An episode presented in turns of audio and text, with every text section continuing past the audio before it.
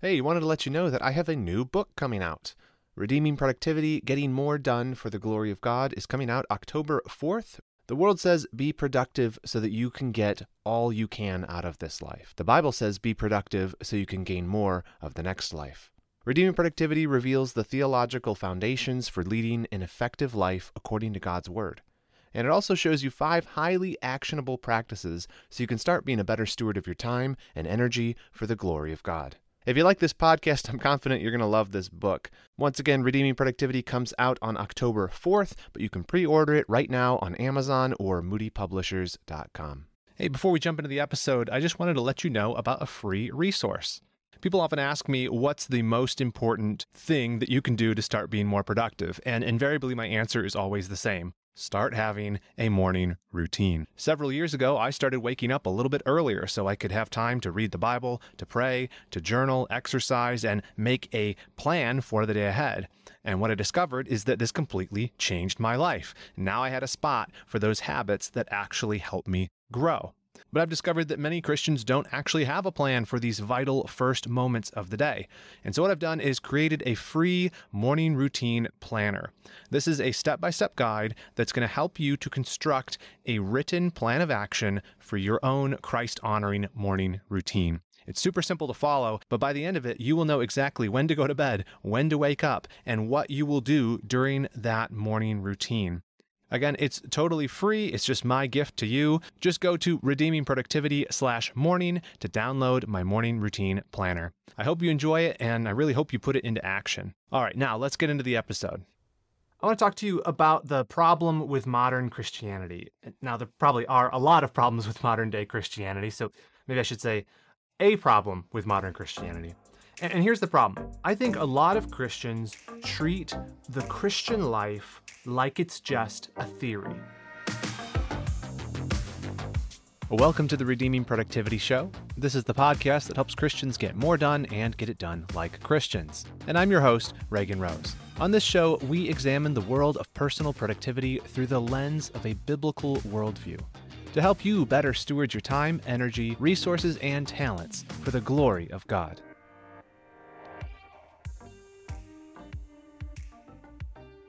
I think a lot of Christians treat the Christian life like it's just a theory. So, today I want to show you how I noticed this problem in my own life and some of the things I think we can do to help address this in the church. So, growing up in church, I frequently was exposed to the theory of Christian living. What I mean is, I knew what a Christian was supposed to do. Like, obviously, I knew like we weren't supposed to sin.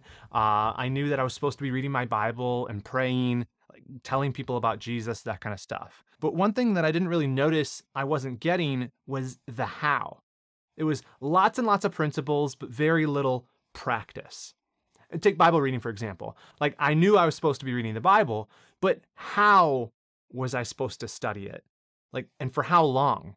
And where was I supposed to start? Like, was I supposed to be having a notebook? Like, what would I write in it? Like, what does it mean to study the Bible for yourself? You'd hear a lot pastors saying you should need to study the Bible for yourself. You say, well, how? I think a lot of times we've been given the ingredients for living a faithful Christian life, but no one has really sat down and shown us here's how you actually mix them together, right? Here's exactly how long you need to cook it for. The recipe was incomplete. And so I became most keenly aware of this deficiency when I was leading people to Christ in college. So I was a part of a campus ministry and I was really excited about sharing my faith. And so I tell other students about Jesus, and some of them would come to the Lord, they become Christians. But then I had a problem. All of a sudden, I had these brand new believers on my hands, excited about walking with the Lord, but then they would ask me questions that should have been like easy. I, I should have had easy answers for them. And the stuff they wanted to know about was the practicals. So they would get frustrated when I would answer their questions with just more theory. So they'd say something like, Well, how do I stop doing this sin? And I'd say, Well, here's how sanctification works, and draw some graph or something. And they'd say, Okay, great, but how exactly do I actually stop the sin? And I was kind of at a loss. Like I knew the theory, but the practice was kind of missing. Like, how do you actually do these things? And here's the thing I am a big proponent of theology, so don't get me wrong. Don't hear me saying this and say and trying to de-emphasize theology and, and put practice over that. I'm not. I, I love theology, but to me, uh, it, it always made sense that theology should lead to application. The, the, the theory of Christianity should lead to the practice of living a Christian life. And so I think there is a problem if you are only studying theology, but it's not affecting your life. I think that reveals like a serious problem because sound doctrine should always lead to right worship, internal transformation, and obedient living. If you're just doing theology for theology's sake, you have missed the point entirely.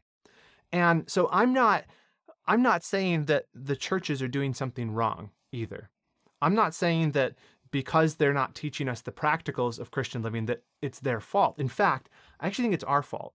What I mean is it's not that the Sunday sermon is the place where they should be saying, okay, here's exactly how you study the Bible. The problem is we've lost touch with one on one discipleship.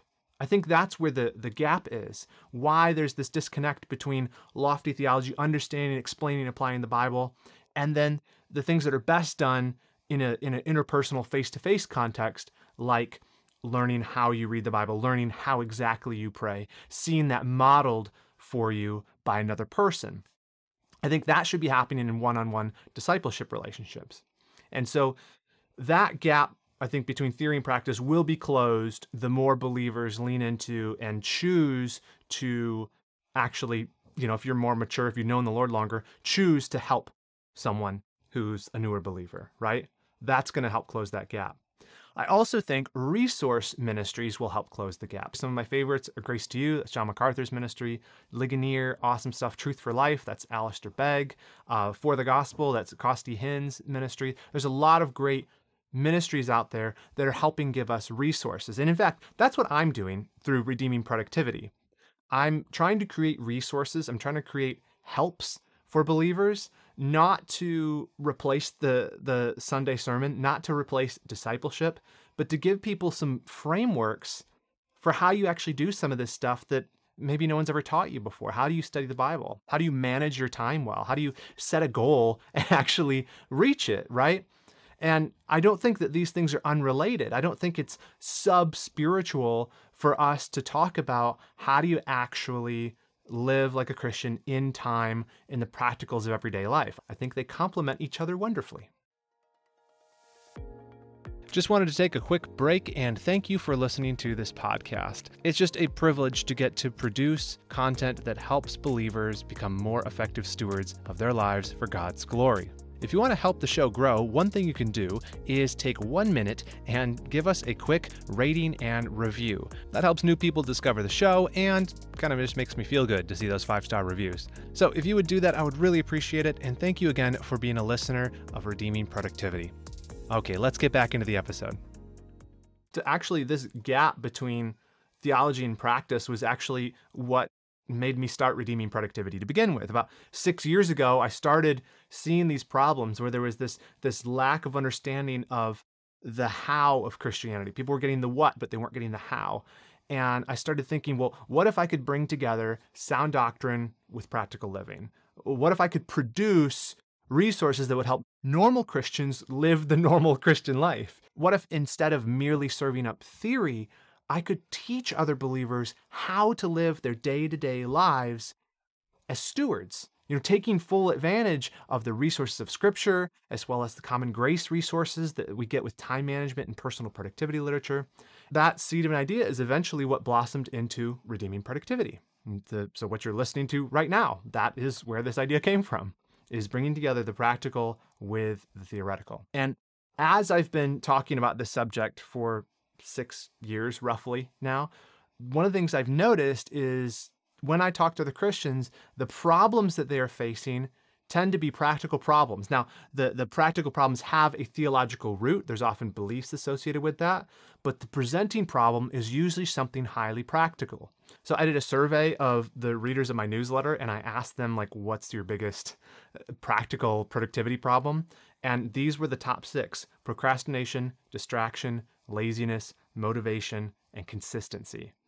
And time and again, I keep seeing these come up. And so I really do believe that along with sound theology, along with learning the scriptures, we've got to learn the skills, the hard skills of living life. Things like time management, things like the art of graciously saying no to things so you don't become overcommitted, things like effective goal setting or to do list management, or, or even how to form a habit. How does that work? How do you actually make that happen? And I think learning these skills from a biblical perspective may just be the missing ingredient in your Christian life, too.